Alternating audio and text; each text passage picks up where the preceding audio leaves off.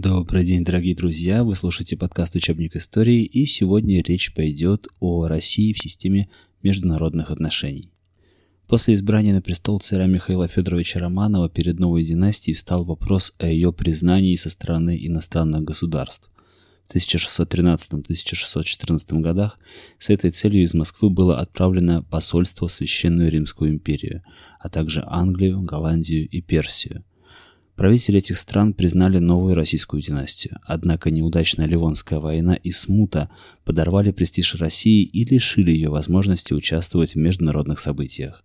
В то время как ее соседи, Речь Посполитая и Швеция, стали мощными державами, Россия потеряла ряд территорий. Династия Романовых предстояло возродить военное и политическое могущество страны, чтобы успешно отстаивать свои интересы. Отношениями с иностранными государствами ведал посольский приказ – в XVII веке им руководили великого государя доверенные бояре, одним из которых был Артамон Сергеевич Матвеев. Основной задачей российской внешней политики он считал присоединение к России правобережной Украины. Ну, левобережная Украина окончательно вошла в состав российского государства в 1667 году. Для достижения этой цели Матвеев предлагал временно отказаться от борьбы со Швецией за выход к Балтийскому морю. В 1672 году, во время переговоров встречи Посполитой, Матвеев добился закрепления за Россией Киева. Судьба самого Матвеева сложилась очень трагично. После смерти царя Алексея Михайловича он попал в опалу, был лишен чинов и земель и сослан на север. В 17 столетии Россия еще не имела постоянных дипломатических представительств за рубежом. По мере необходимости из Москвы за границу отправлялись посольства – Иноземных послов на границе встречали сопровождающие лица, приставы, и доставляли в столицу за казенный счет. Послы представляли царю верительные грамоты, в которых обязательно указывался точный титул монарха, который отправил посольство. В обычай приема послов входило и вручение подарков. Русские послы в качестве подарков везли ко дворам иностранных государей соболиные меха и охотничьих птиц. Подарки же российским государям в 17 веке от иностранных правителей – это кубки – драгоценная посуда, рыцарские доспехи. Все это можно увидеть сейчас в оружейной палате Московского Кремля. Были среди них также и львы, слоны и другие экзотические животные и птицы. После долгих переговоров обычно заключались договоры, текст которых выверялся переводчиками. Затем следовала процедура ратификации. Каждый из государей должен был утвердить договор посольском приказе составлялись книги об избрании на царство российских государей и их родословные. Одной из таких книг стал изданный в 1672 году царский титулярник. Это справочник, который содержал перечень титулов российских и иностранных правящих особ и крупных политических деятелей. С начала XVII века посольский приказ стал выпускать первую в России рукописную газету, которая называлась «Вести Куранты», и в ней помещались сведения о военных и политических событиях в других странах. Война против России, начатая Речью Посполитой еще в 1609 году, продолжалась до 1618 Она завершилась Деулинским перемирием, по которому Речь Посполитая получила Смоленскую, Черниговскую и Северскую земли. Это событие и считается завершением смуты в России. Однако польский король Сигизмунд III не признавал прав Михаила Федоровича Романова на престол и считал российским государем своего сына Владислава. Россия, конечно, не смогла смириться с потерей своих территорий. И поводом к новой войне с Речью Посполитой послужила смерть польского короля Сигизмунда III. В июне 1632 года Земский собор принял решение начать войну с западным соседом за город Смоленск. Русскую армию возглавил боярин Шейн – Начало военной кампании выдалось многообещающим. Мы заняли Серпейск, Дорогобуш, Рославль, Невель, Себеж, Новгород-Северский, Стародуб, а также осадили сам Смоленск. Однако взять этот город штурмом не удалось. Осада затянулась, а тем временем польским королем был избран претендент на российский престол сам Владислав. Польско-литовской дипломатии в это время удалось уговорить крымского хана начать войну с Россией – Крымская конница собрала огромный полон в южных уездах России, в то время как основные силы русских войск воевали с поляками на западе. Владислав прибыл с армией под Смоленск и окружил войска Шейна. Не дождавшись подкреплений из Москвы, Шейн в феврале 1634 года сдал город полякам. Это была одна из самых крупных неудач русской армии в 17 столетии. По приезде в Москву Шейн и второй воевода Измайлов были признаны виновными и были казнены. По Поляновскому мирному договору 1634 года Владислав отказывался от притязаний на российский престол, но Россия возвращала Речи Посполитой все занятые в ходе войны земли. Национально-освободительная борьба на левобережной Украине и переход этой территории под руку российского государя изменили соотношение сил в Восточной Европе и стали причиной очередной русско-польской войны. Она велась с 1654 по 1667 год и шла она с переменным успехом. Поначалу русским войскам и их союзникам, казакам, под предводительством Богдана Хмельницкого удалось занять почти всю территорию Белоруссии и захватить столицу Великого княжества Литовского, город Вильна. Сейчас это столица Литвы, город Вильнюс. А уже летом 1655 года сам Алексей Михайлович во главе войска планировал совершить поход на столицу Польши, город Варшаву. Однако часть боярского окружения царя во главе с э, орденом настаивала на начале войны со Швецией. Царь уступил этому решению. Это означало для России войну одновременно с двумя сильными противниками – к тому же армии Речи Посполитой удалось перейти в наступление и вытеснить русские войска с территории Белоруссии. Война стала обременительной для обеих сторон. В 1667 году в деревне Андрусово под Смоленском было заключено русско-польское перемирие, по которому России передавались смоленские и северские земли. Также Речь Посполитая признавала присоединение левобережной Украины к российскому государству. Однако правобережная Украина оставалась в составе Речи Посполитой но все же кое-что сближало Россию и Речь Посполитую. Ничто не может сблизить двух врагов ближе, чем наличие третьего врага. У России Речь Посполитой был общий враг. Это Османская империя, которая во второй половине 17 века усилила натиск на Восточную Европу. Это способствовало сближению Москвы и Варшавы. И итогом такого сближения стало заключение в 1686 году Вечного мира между Россией и Речью Посполитой – Оба государства стали союзниками в борьбе с турками и крымскими татарами. Заключение Вечного мира было большим успехом русской дипломатии. Оно знаменовало собой перелом в русско-польских отношениях и облегчило в дальнейшем борьбу России со Швецией за выход к Балтийскому морю. При посредничестве англичан в 1617 году между Россией и Швецией был заключен Столбовский мирный договор – по его условиям Швеция возвращала захваченный Новгород, но отрезала Россию от Балтийского моря. Русским купцам запрещалось напрямую торговать с европейскими странами. Вся русская торговля должна была идти через шведские города и при посредничестве шведских купцов. В результате 30-летней войны с 1618 по 1648 год Швеция вошла в число великих европейских держав. По ее итогам она получила территории на побережье Северного и Балтийского морей, Западную Померанию, Висмар и многие другие. Завоевания, совершенные Швецией в первой половине 17 века, усилили ее влияние и на Балтике. Это не устраивало ближайших соседей Швеции – Данию, Речь Посполитую и, конечно же, Россию. В 1655 году шведский король Карл X вторгается в Речь Посполитую. Ему удается захватить Варшаву и Краков – в этих условиях царь Алексей Михайлович заключил перемирие с Речью Посполитой и летом 1656 начал войну против Швеции. Россия надеялась захватить шведские владения в Прибалтике и таким образом получить выход к Балтике. Русская армия заняла крепости Нотебург, Орешек, Ниншанс, Дербт, Юрьев, а сейчас это город Тарту в Эстонии, Динабург, Кокенгаузен, а также осадила Ригу, которую взять, к сожалению, не удалось. Также неудачной была осада крепости Карела. В 1657 году шведские войска под командованием Лагарди вторглись в Россию и стали разорять псковские земли. В сентябре русским войскам под командованием князя Хованского удалось разбить шведов под Гдовом и перейти в наступление.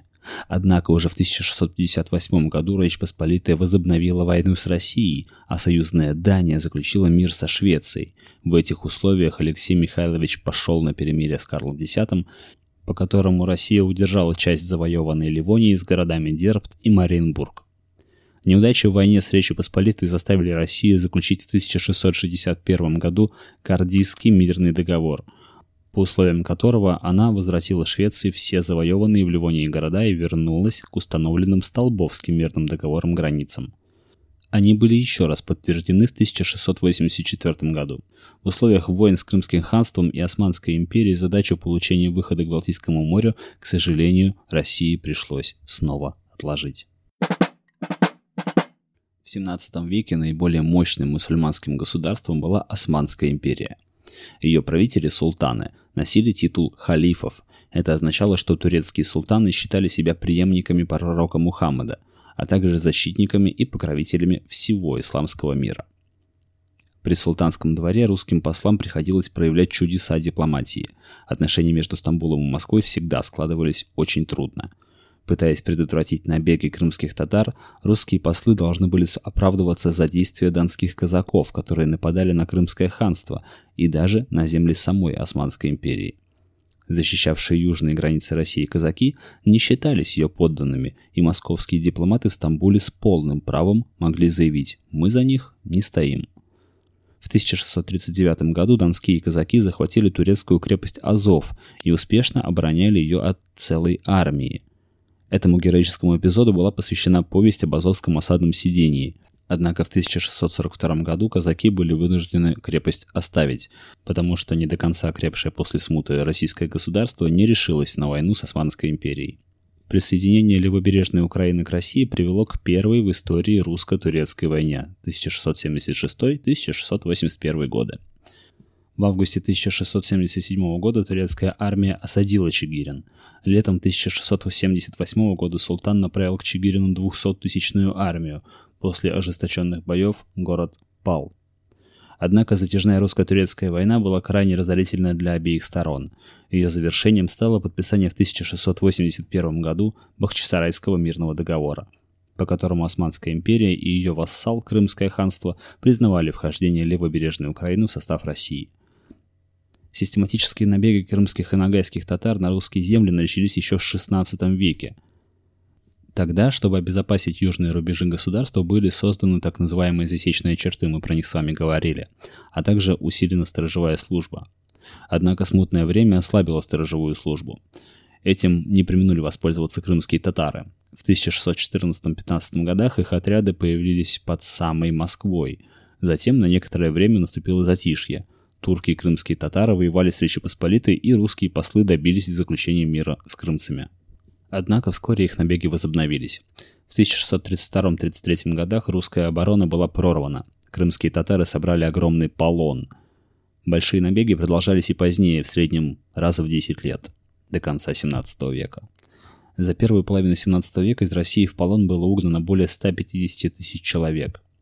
Некоторых из них заставляли принимать ислам, другие были выкуплены и вернулись на родину. Большинство же пленников обращали в рабов и продавали на невольничьих рынках. Крымские ханы играли на русско-польских противоречиях, по очереди совершая набеги то на Россию, то на Речь Посполитую. Непрочный и короткий мир с Крымским ханством России приходилось покупать дорогой ценой. Только в первой половине 17 века на организацию посольств в Крым и подарки крымскому хану ушло не менее миллиона рублей. Если хан и его советники были недовольны подарками, то русских послов могли даже бросить в тюрьму. Вечный мир Речью Посполитой сделал Россию союзницей антитурецкой священной линги, которая состояла из Священной Римской империи, Речи Посполитой, Венеции и других государств. Войдя в антитурецкую коалицию, Россия предприняла в 1687 и 1689 годах два похода против Крымского ханства, которые возглавлял князь Голицын. Поначалу походы были удачными, но с наступлением летней жары русская армия несла огромные потери от нехватки воды, продовольствия и фуража. Фураж – это корм для скота. Несмотря на отсутствие военных побед, крымские походы принесли России политический успех. Она впервые после ликвидации зависимости от Орды предприняла крупные военные операции против Крымского ханства. Российское государство продемонстрировало Европе растущую военную мощь, а в конце 17 века нам удалось взять крепость Азов – и закрепиться на побережье Азовского моря.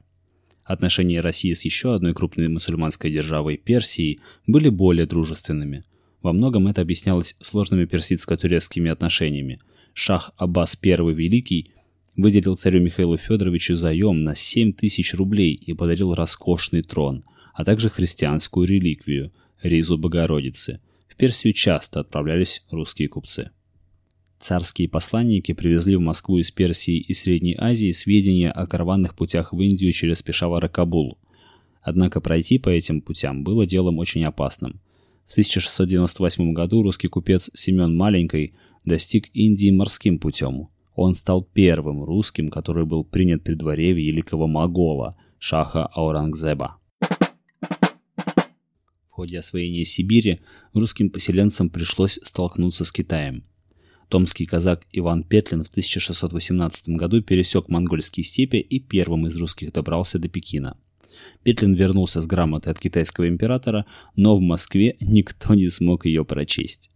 Тем не менее, Петлин составил отчет о поездке, который содержал первое в Европе описание пути из Сибири в Китай, а также сведения о самом Китае и о сопредельных с ним странах.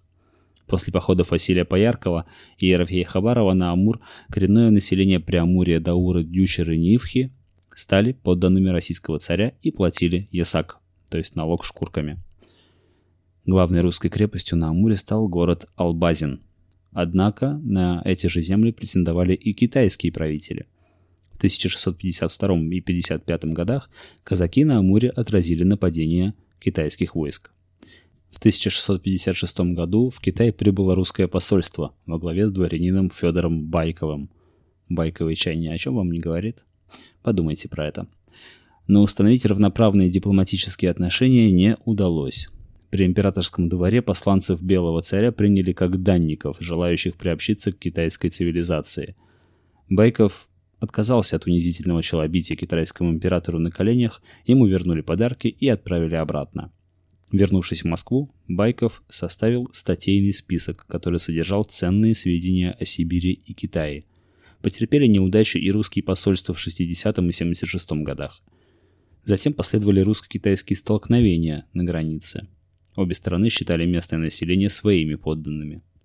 В 1685-86 годах китайские войска дважды осаждали Албазин – После длительных переговоров в 1689 году в Нерчинске был подписан первый в истории российско-китайский договор.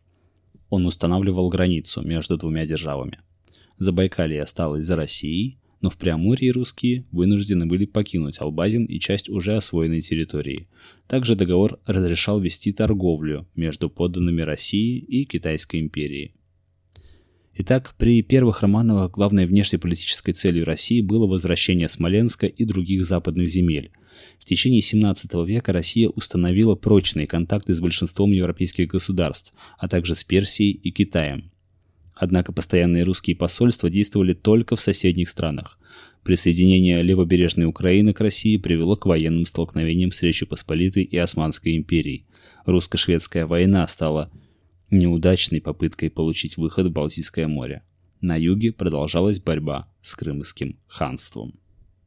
На этом на сегодня все. Большое спасибо за внимание. Учите историю, помните историю, любите историю, потому что история – это лучший учитель, у которого самые плохие ученики.